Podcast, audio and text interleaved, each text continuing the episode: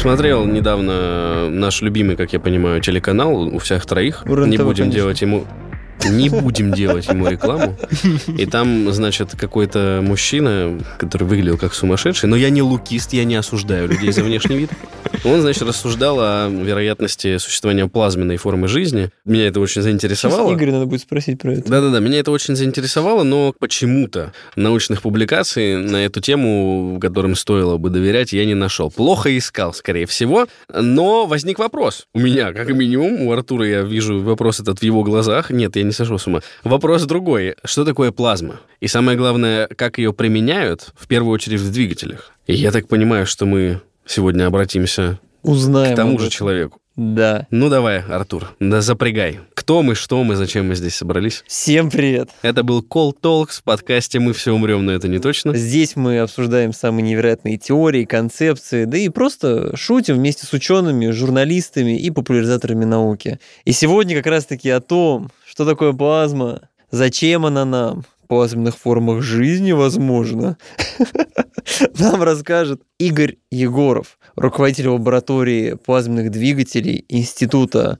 Лапласа НИАУ МИФИ. И вместе с нами сегодня эту тему будет обсуждать мой коллега, прекрасный коллега Артем Буфтяк. А тебя зовут Артур Рошанян. А меня зовут Артур Рошанян. Я скорее вопрос только буду задавать.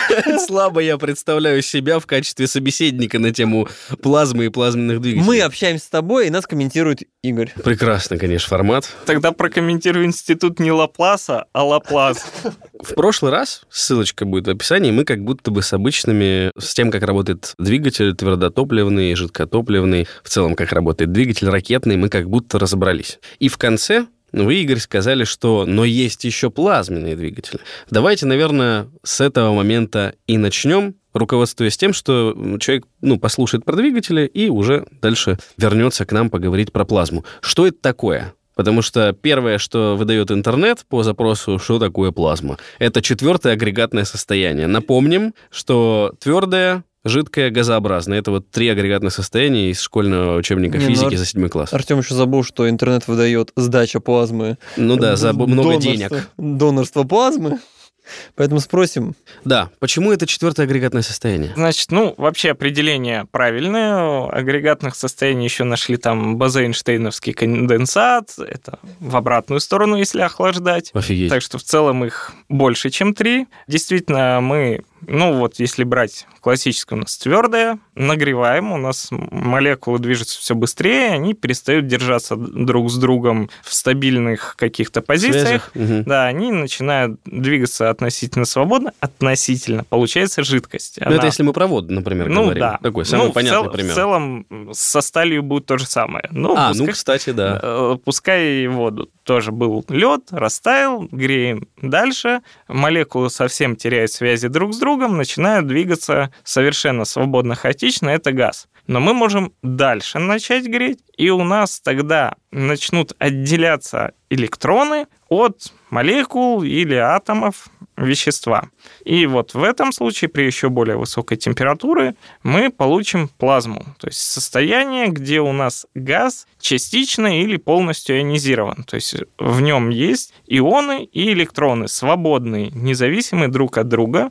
И еще есть такой важный момент в определении, если брать точным. Звучит он, как выполняются условия квазинейтральность. Страшно звучит. Да, квази. Э, да. В чем суть? В целом даже вот воздух в комнате, какое-то, угу. пускай очень небольшое количество свободных электронов и ионов в нем всегда есть. Ну, например, угу. просто из-за там фоновой радиации, что какая-то часть э, молекул ионизирована. То есть электрон из них выбили? Да, но этих электронов ионов так мало, что они друг с другом почти не взаимодействуют. Ага. То есть электрон взаимодействует с газом нейтральным, где-то, а где-то отдельно от него взаимодействует и он тоже с нейтральным газом. А вот друг на друга они не действуют, потому что их очень мало, они очень далеко друг от друга, между ними куча вот этого газа нейтрального, и, соответственно, это не плазма, не возникает никаких новых свойств особых. Плазма, она предполагает, что у нас достаточно много ионов и электронов, чтобы они начали активно друг с другом взаимодействовать, и электроны не могли далеко улетать от ионов. То есть они вроде как бы и свободные, но слишком далеко улететь не могут. То есть ограничена вот да, эта область. Да, ну есть там радиус Дебая, это вот, грубо говоря, если мы соберем все ионы, все электроны за счет своей тепловой скорости, насколько далеко они могут разлететься друг Ага. от друга. Ну, это такое очень на пальцах, естественно, есть правильное определение, математическое, там, все в таком духе. Ну, вот насколько далеко электрон со своей тепловой энергией может улететь от ионов. Ага.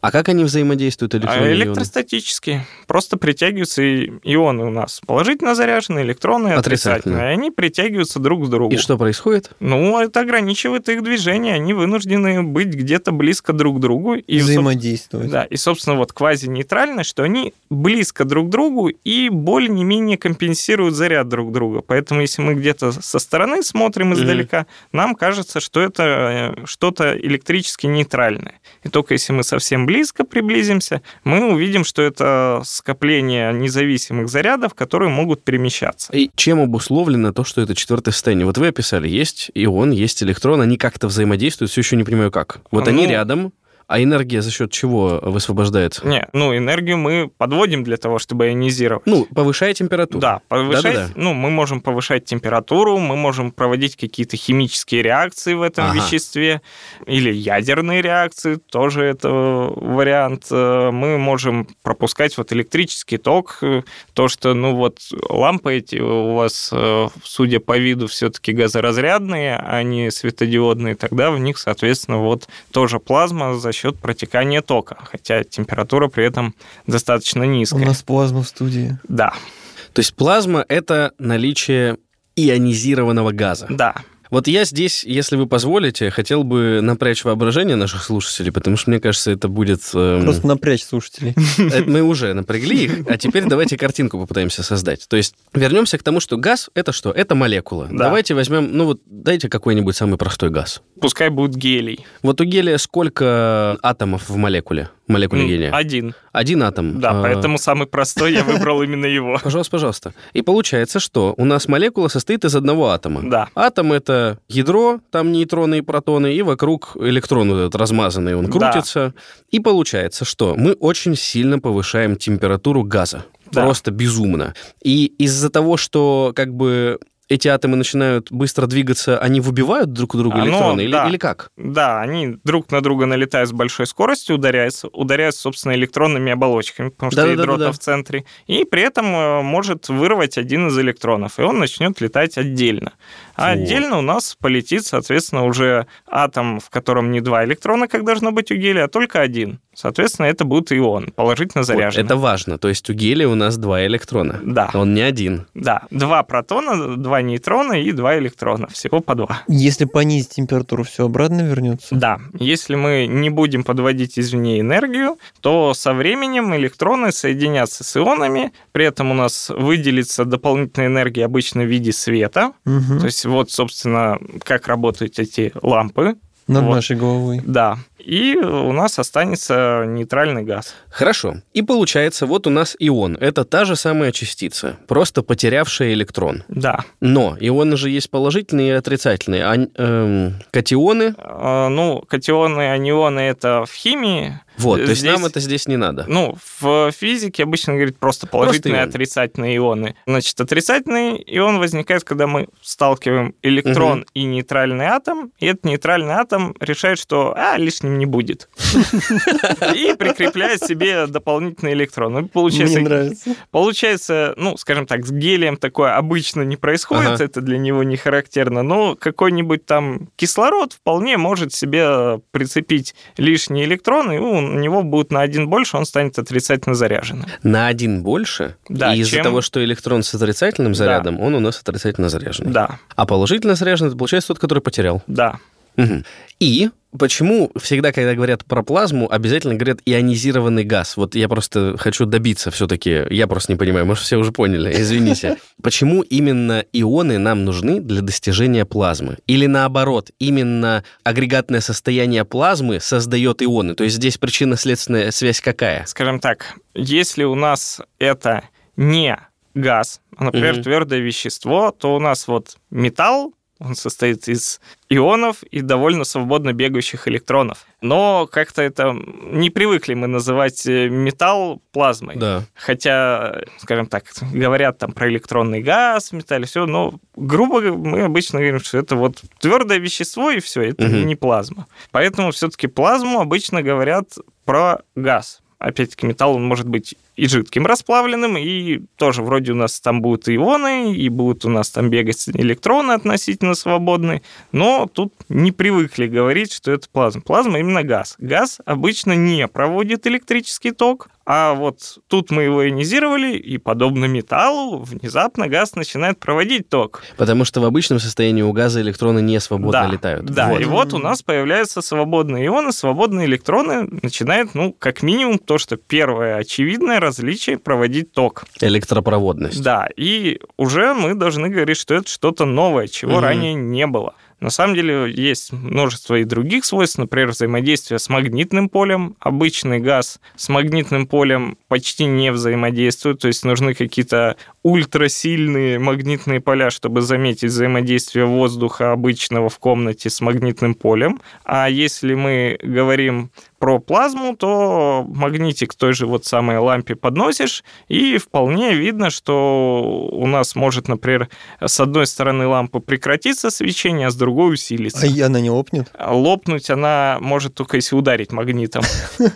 А то вдруг попробует. Здесь как бы важно понимать, что, ну, часто вот, если говорить про физику, там электро всегда магнетизм. То есть Да. это два слова, которые Да. используются... Да, Вместе всегда. Да-да-да. Да. То есть и вот это большое количество свободно движущихся электронов и А. ионов, они тоже Да-да, имеют ну, значение. и ионов позволяет газу приобрести... Нет, не приобрести, а более явно взаимодействовать как Ну, бы на магнетическом уровне. Нет, вот ну, этом. можно сказать, и приобрести новые свойства Да-да-да.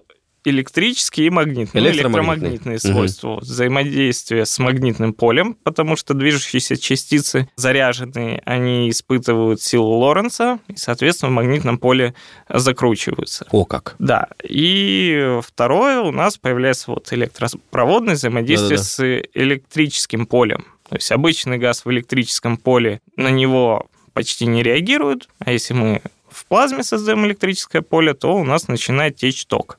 М, Интересный, конечно. ну, конечно, э, это, это то, что вот просто так понятно на бытовом Да-да-да, уровне. я Там понимаю. безумное количество. И вот ученые, я так понимаю, придумали, как эти свойства нового агрегата, ну, нового, я имею в виду, когда открыли плазму, оно было новое. Да. Сейчас, я так понимаю, не, не шибко новое агрегатное состояние, вон про какие-то хиггсы сказали вначале. Они придумали, как эти свойства использовать. Как? Вот пример у нас лампа, что мы можем пропустить электрический ток через Мгм. плазму, в отличие от э, Обычного газа, газа. обычного, да. И при этом за счет вот процессов падения, скажем так, электронов на ионы, рекомбинации, мы можем получить свет. И То мы есть можем... это светится плазма? А, Ну, скажем так, конкретно в таких лампах изначально плазма светится в ультрафиолетовом диапазоне, О, как. которая потом вот эта белая замазка преобразует в видимый свет. А, Но существует, ну, это вот если про те лампы, что здесь прямо у вас. Игорь говорит, длинные вот эти вот, Да, как а, джедайский меч. Да, а который есть- нельзя разбивать. Да, а есть, ну, например, э, в автомобилях ксеноновые лампы. Мерзость. Э, Ну, А вот, Мне нравится. Ладно, потом обсудим. вот в этой мерзости у нас непосредственно сама плазма светит. То есть там никаких У меня преобразователей в машине плазма. Да. Я в шоке. То есть получается, что когда через такую лампу мы проводим ток, разность потенциалов возникает, и ион, положительно заряженный атом, соединяется с протоном, или с электроном соединяется, возврат электрона к этому атому, да, к иону, он сопровождается высвобождением световой энергии или Да.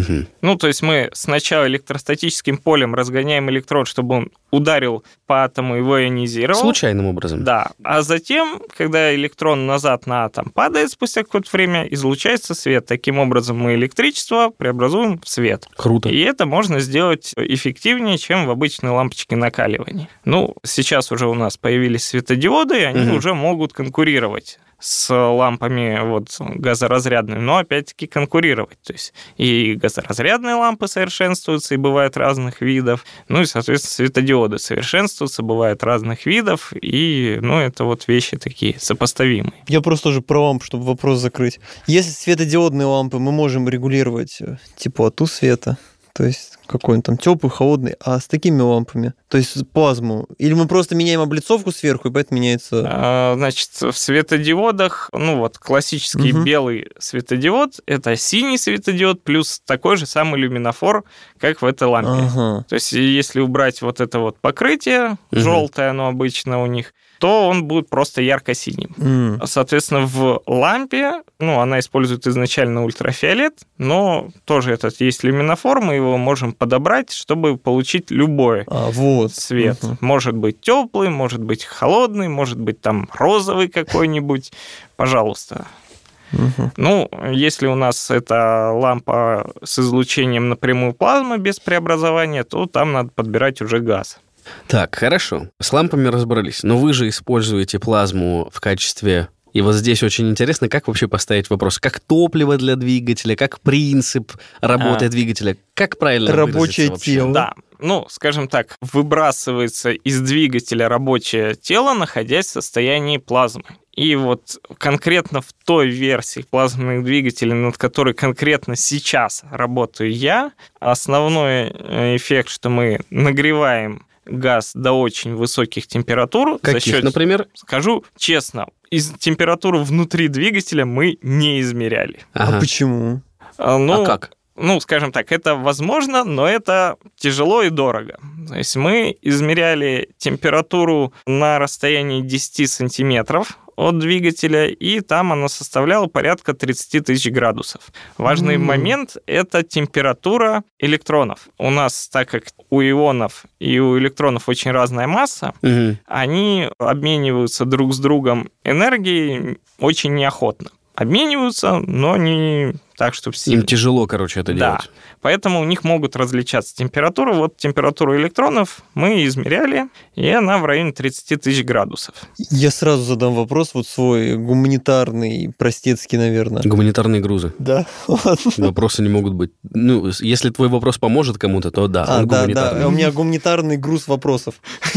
Что должен быть за стенд, чтобы 30 тысяч градусов не уничтожили все вокруг? А вот тут самое веселое. Собственно, стенд, ну, наверное, если пришли, посмотрели, сказали, а, ну да, это массивная стальная бочка. Но когда мы измеряем тягу двигателя, у нас двигатель в целом очень маленький, он рассчитан под очень маленькие спутники. Ну, вот то, что прямо сейчас делаем. В целом-то работы были и над очень мощными, но вот этот двигатель, он под очень маленькие спутники, несколько килограмм массой. И чтобы измерить тягу этого двигателя, напротив сопла двигателя был поставлен пластиковый стаканчик на ниточках, в который эта плазма влетает, его толкает, и мы смотрим, как далеко он отлетает.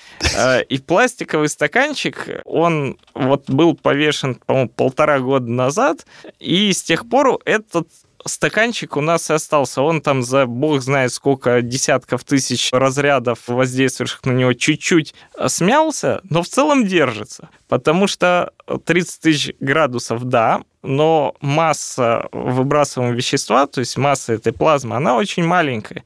И количество тепла в каждом отдельном разряде небольшое. А, Поэтому этот стаканчик не прогревается до сколько-нибудь больших температур. Вот вы зря это сказали, потому что до вот этого финала я понял, что когда были митинги и в полицейского кинули пластиковым стаканчиком, это же стало теперь понятно, почему пластиковый стаканчик реально угроза. Эта тварь, я про пластиковый стаканчик, может выдержать 30 тысяч А градусов. какая температура Солнца? На поверхности порядка 6 градусов, э, Тысяч. 6 тысяч, да, а вот в центре там 10-15 миллионов. Ну Надо вот, и, ну вот и скажите, либерахи, после этого стаканчик все еще не пугает вас? Думаешь, что ты держишь в руке? Это просто, Мамкин это просто надо в заголовок. Плазменный конечно. двигатель с пластиковым стаканчиком.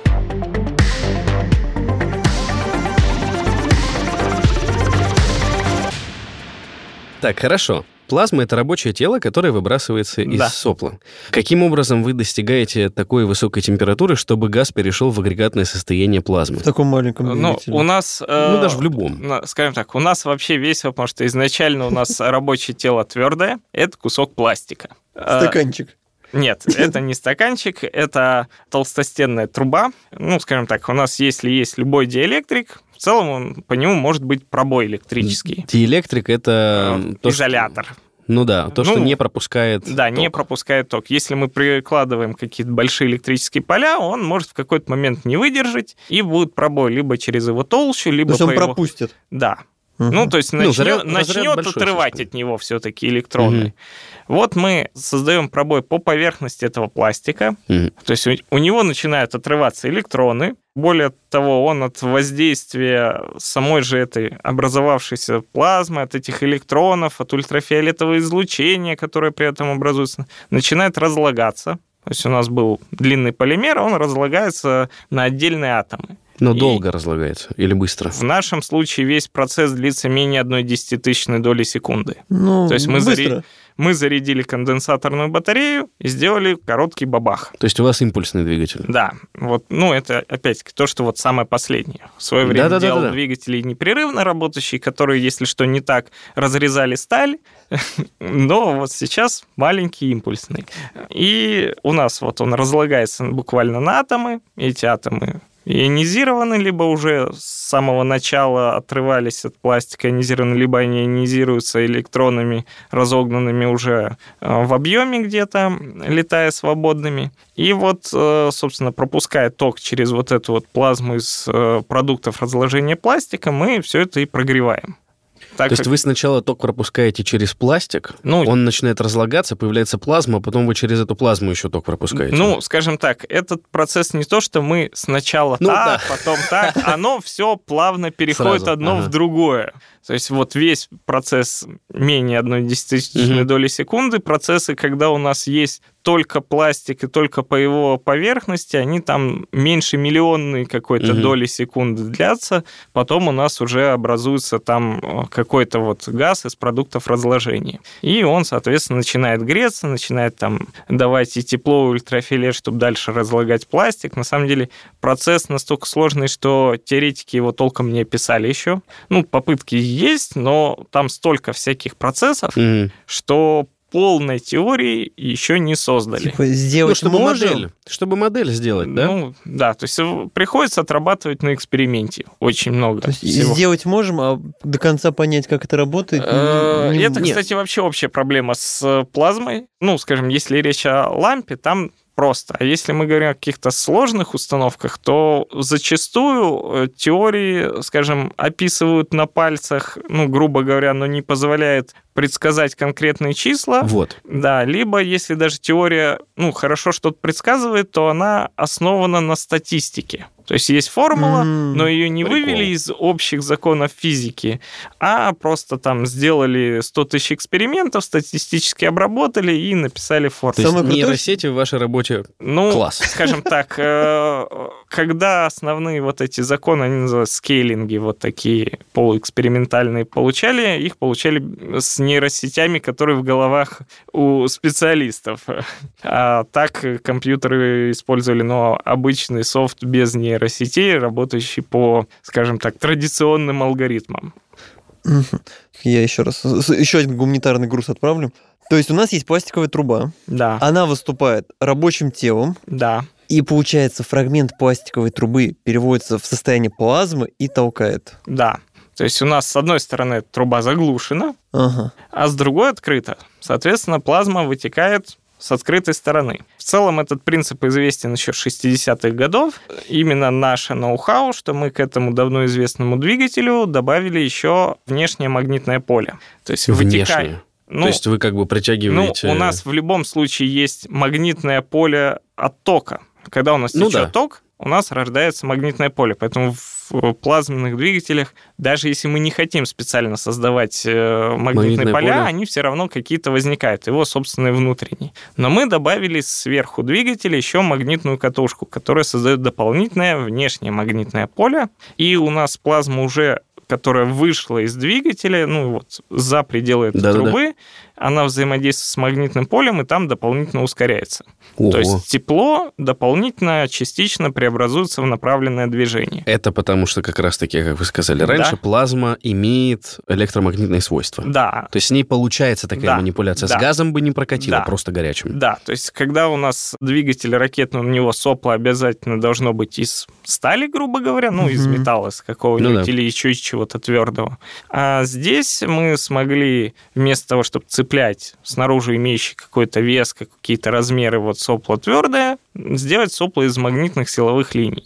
И э, Офигеть. это, ну, так мы делали под очень компактные спутники, для нас это было очень критически важно, что у нас не было возможности, ну, просто места нам не предоставляли на аппарате космическом под твердое Сопло. сопло, а Мгм. вот здесь, пожалуйста, магнитное, оно места не занимает. Круто. Вот э, мы уже несколько раз да, сказали про что двигатель для космического аппарата. А что касается скорости, о каких скоростях идет речь? А, Сейчас будут какие-то безумные числа, Не, уверен, а, если на- 30 тысяч градусов у электрона. На самом деле, скажем так, вот именно этот двигатель, так как его задача была быть самым маленьким, в ущерб, к сожалению, всему чему угодно, М. Скорость у него истечения вот этой самой плазмы, даже с дополнительным ускорением за счет вот магнитного сопла, получается, ну, по меркам плазменных двигателей маленькая, в районе 4 км в секунду. Половина первой космической. Да. Ну, то есть, э, если мы берем... Сколько это скоростей звука? э, ну, Больше 10, да? Да, это больше 10, то есть... Но э, в космосе. Да,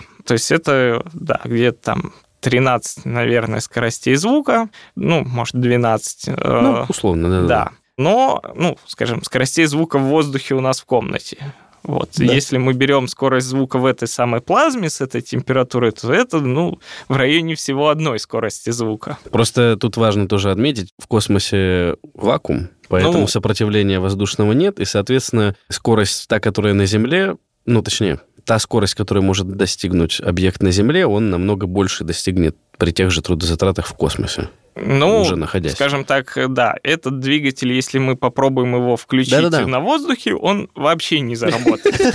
Да. Я про это и Ну, говорю. Стаканчик толкнет. Но для А, своих задач стаканчик он в вакууме толкает. А, вот. А на воздухе он, в принципе, не работает. Ну, то есть у него не зажигается разряд в нем. Мы, конечно, могли бы теоретически сделать другой вариант, где у нас был бы пробой, но, правда, тогда двигатель работал бы уже на воздухе, а не на пластике. А, он пробивал бы воздух, газ Да, просто. Да. Мгм. То есть просто, если заполнен воздухом, на воздухе, и масса воздуха при этом была бы намного больше, чем масса э, вот пластика, которую мы тут за один раз испаряем. Мгм. И поэтому двигатель, может, толкал бы и неплохо, но за счет огромной массы, а скорость истечения этого воздуха, она была бы намного-намного меньше. Игорь, в прошлом эпизоде вы рассказывали, что одна из проблем ракетных двигателей – это количество топлива. Точнее, не его количество, а скорость его исчерпывания, что очень быстро оно заканчивается. А вот э, с таким двигателем, насколько хватает этой пластиковой трубы в качестве топлива? А, Значит, э,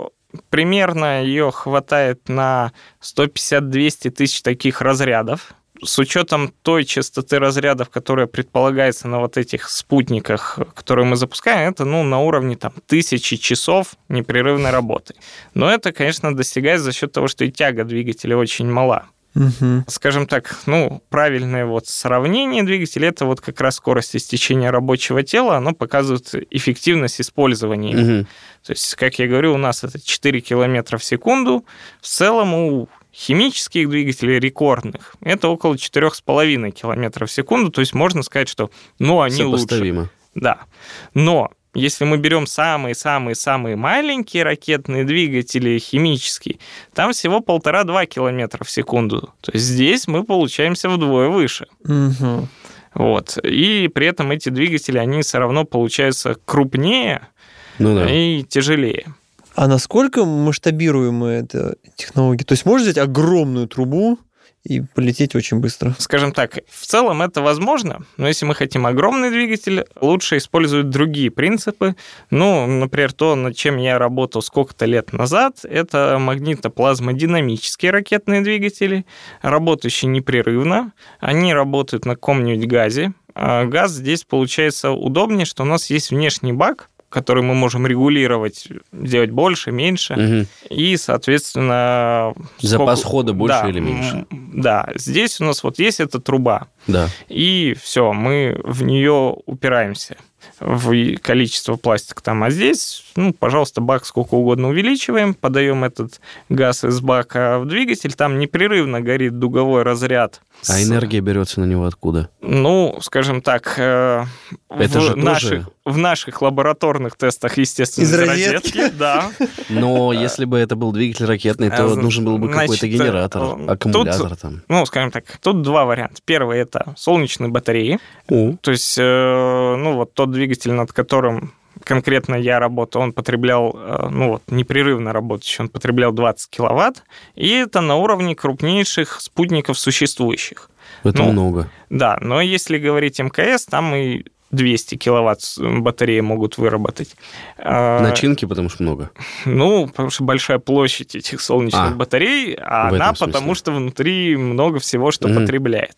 То есть это двигатель, э, ну, под какие-то серьезные аппараты. Из того, что сейчас разрабатывается, где потенциально мощные двигатели могут применяться, это ядерный буксир Зевс, он же ранее Нуклон, до этого был известен как транспортно-энергетический модуль. В общем, на протяжении длительного времени его что-то переименовывали и переименовывали. Вроде последнее название Зевс. У нас там есть ядерный реактор, дающий тепло, преобразователь тепла в электричество. Все это должно давать там почти полмегаватта электрической мощности. И дальше, соответственно, никаких проблем подать это в двигатели. Вы просто меня сейчас поправьте. Я просто однажды, когда-то давно, я узнал, как работают э, атомные энергостанции, и я был шокирован, потому что звучит круто, а по факту используют... э, Ну, грелка. Да, используют, собственно, реакцию атомную для того, чтобы просто крутить турбину. То есть, условно, охлаждение от реакции воду превращает в пар, который крутит... Ну, то есть, очень тупо.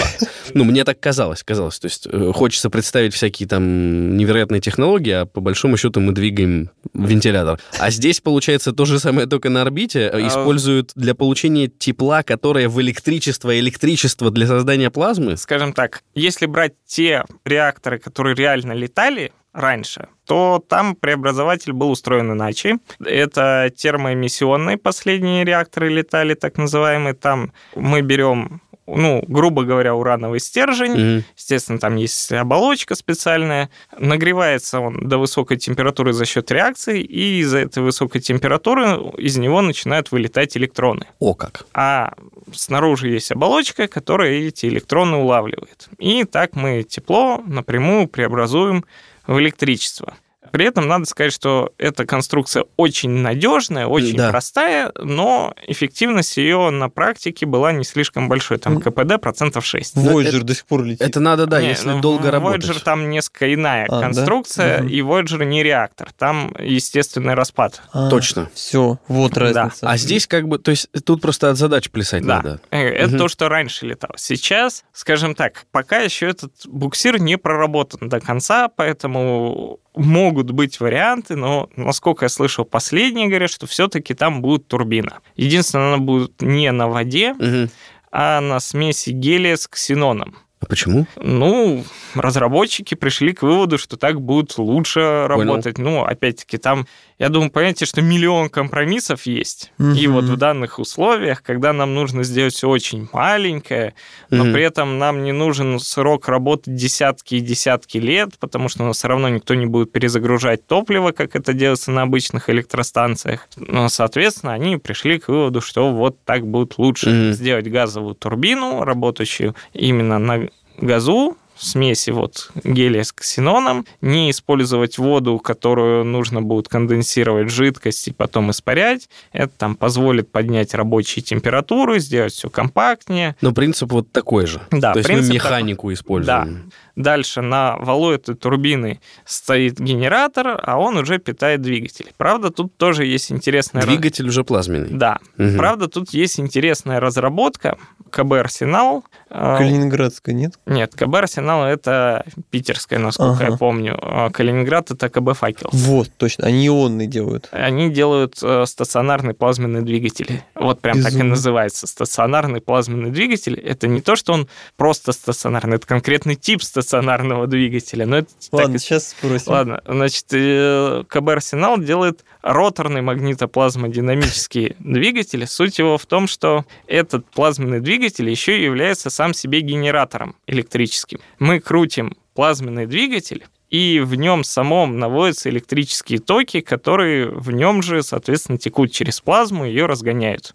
Но это, скажем так, они пока разрабатывают вот то, что я от них слышал доклад на конференции. Мы зажгли разряд, доказали, что такой двигатель принципиально возможен. Ну да. А вот э, достижение нужных параметров по тяге, скорости стечения плазмы, Ну да, эффективности, это вопрос. да, это вопрос, ну, посмотрим, может, у них получится. Понятно. Это вы сейчас рассказали, как в случае двигателя достигнуть разряда вот этого, который, собственно, будет необходим для реакции преобразования газа в плазму. Ну, скажем так, здесь нам нужна в МПД вот двигателях, что роторных, что то, что я делал. У нас изначально ионизацию мы можем делать разными путями. То есть, э, например, я подавал короткий в начале высоковольтный импульс, который пробивал газ, а дальше у нас э, уже есть плазма, которая уже проводник, и через нее течет большой ток при небольшом напряжении. Большой ток при небольшом напряжении. Да. Окей. И у нас, когда течет ток через любой проводник, возникает сила ампера. Мгм. Ну, если вспомнить школьный урок физики, если мы в магнитном поле пропускаем ток через что-то, то возникает сила ампера, которая этот проводник пытается толкать. И у нас, когда течет ток, он же сам тоже рождает магнитное поле, и получается, сам себе рождает силу ампера. Если правильно направить ток, То? то он может разгонять вот плазму.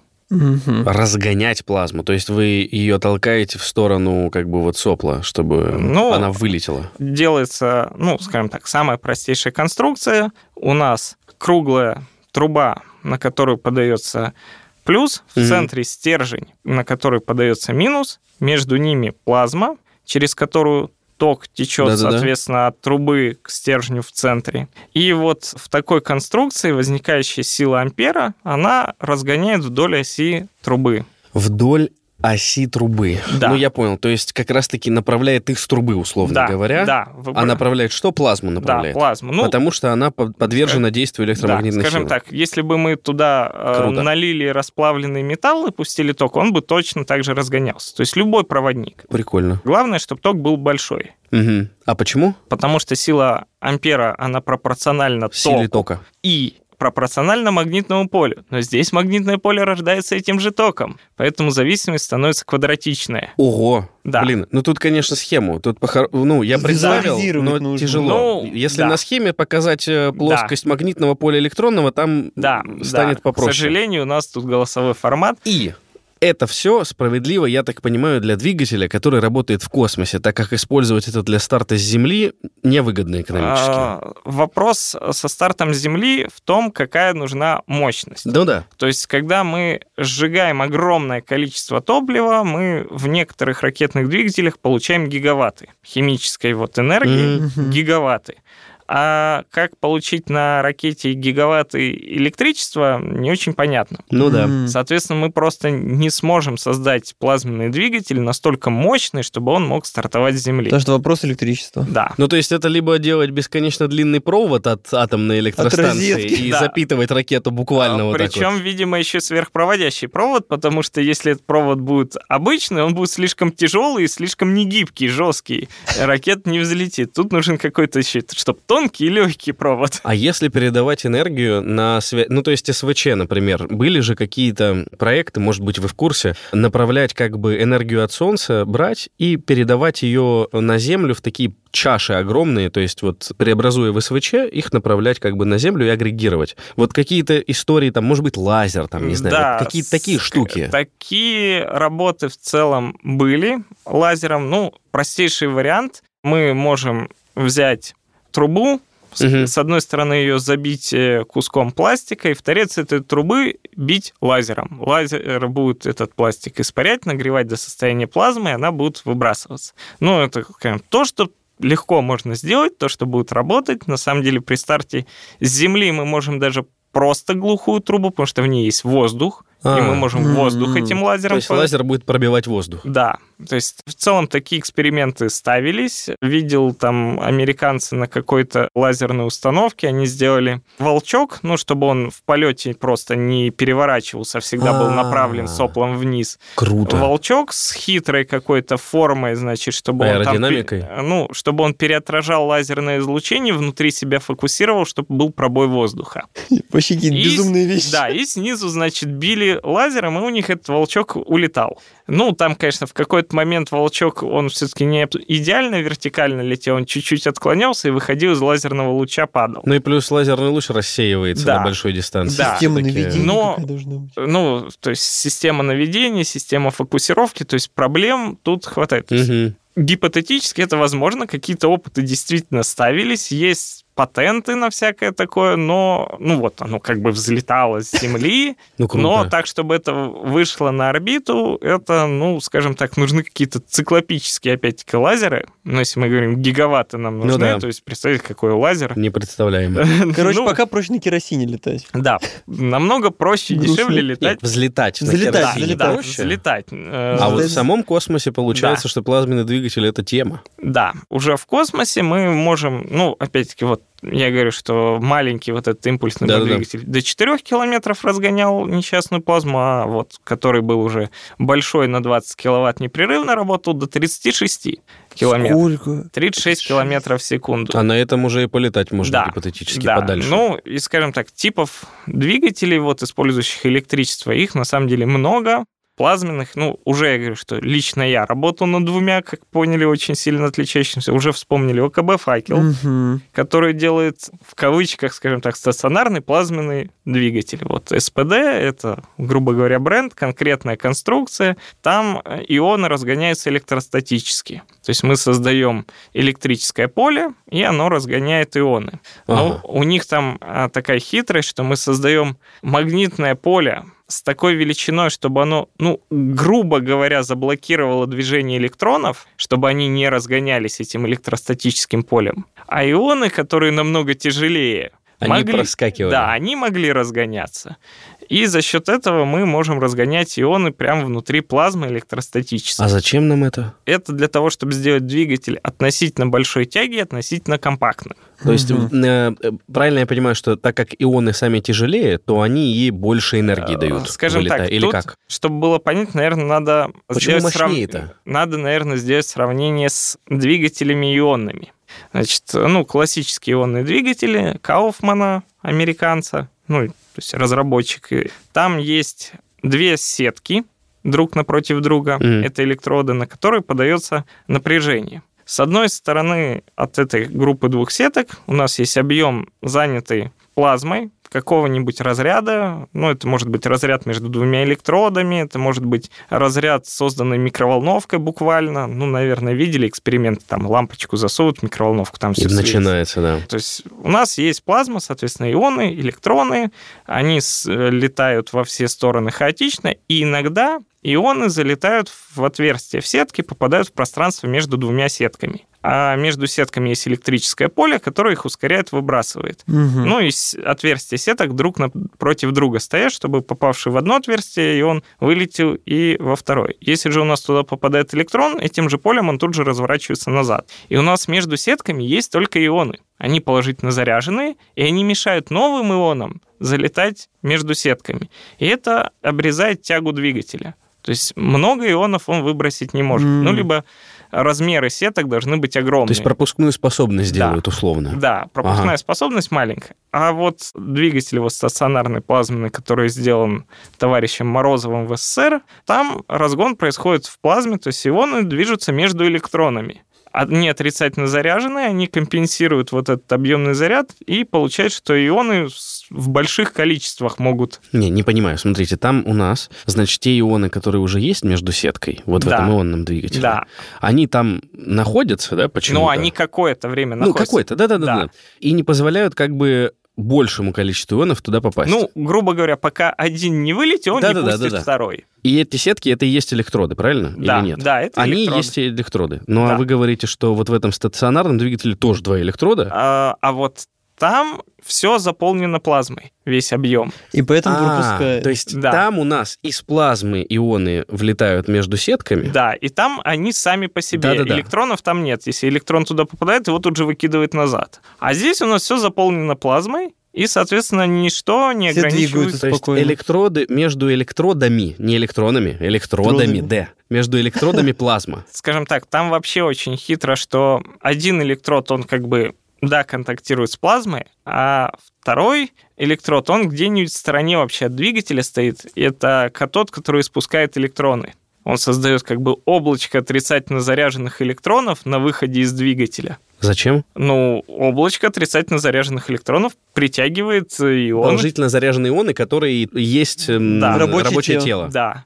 Ну, скажем так, опять-таки, Ну, лучше понятно. было на картинке нарисовать, там можно Не, ну было это все понятно. Там можно было все красивее и, скажем так, физически более правильно, потому что я думаю, что, скажем так, мои преподаватели по двигателю от такого рассказа стали бы много ругаться. Это все равно очень доброе дело, так как э, в следующий раз там наш слушатель, когда по телевизору увидит, что какие-то деньги выделили на эту разработку, он уже такой, а, ну понятно. Ну, это такая Наверное. сложная Да. штука, я не понимаю, но она работает. Потому что до этого, да, звучит, как будто просто люди ругаются. Ионы какие-то, плазмы. там. Катоды. Важный момент, что все это не что-то будущее, это что реально применяется. То есть вот э, двигатели вот эти маленькие, что мы сделали, они на трех аппаратах, и там с 70-х годов летают и ионы, и вот стационарные плазменные, то есть это Короче, будущее уже здесь. Да, это уже реально используется, реальная технология.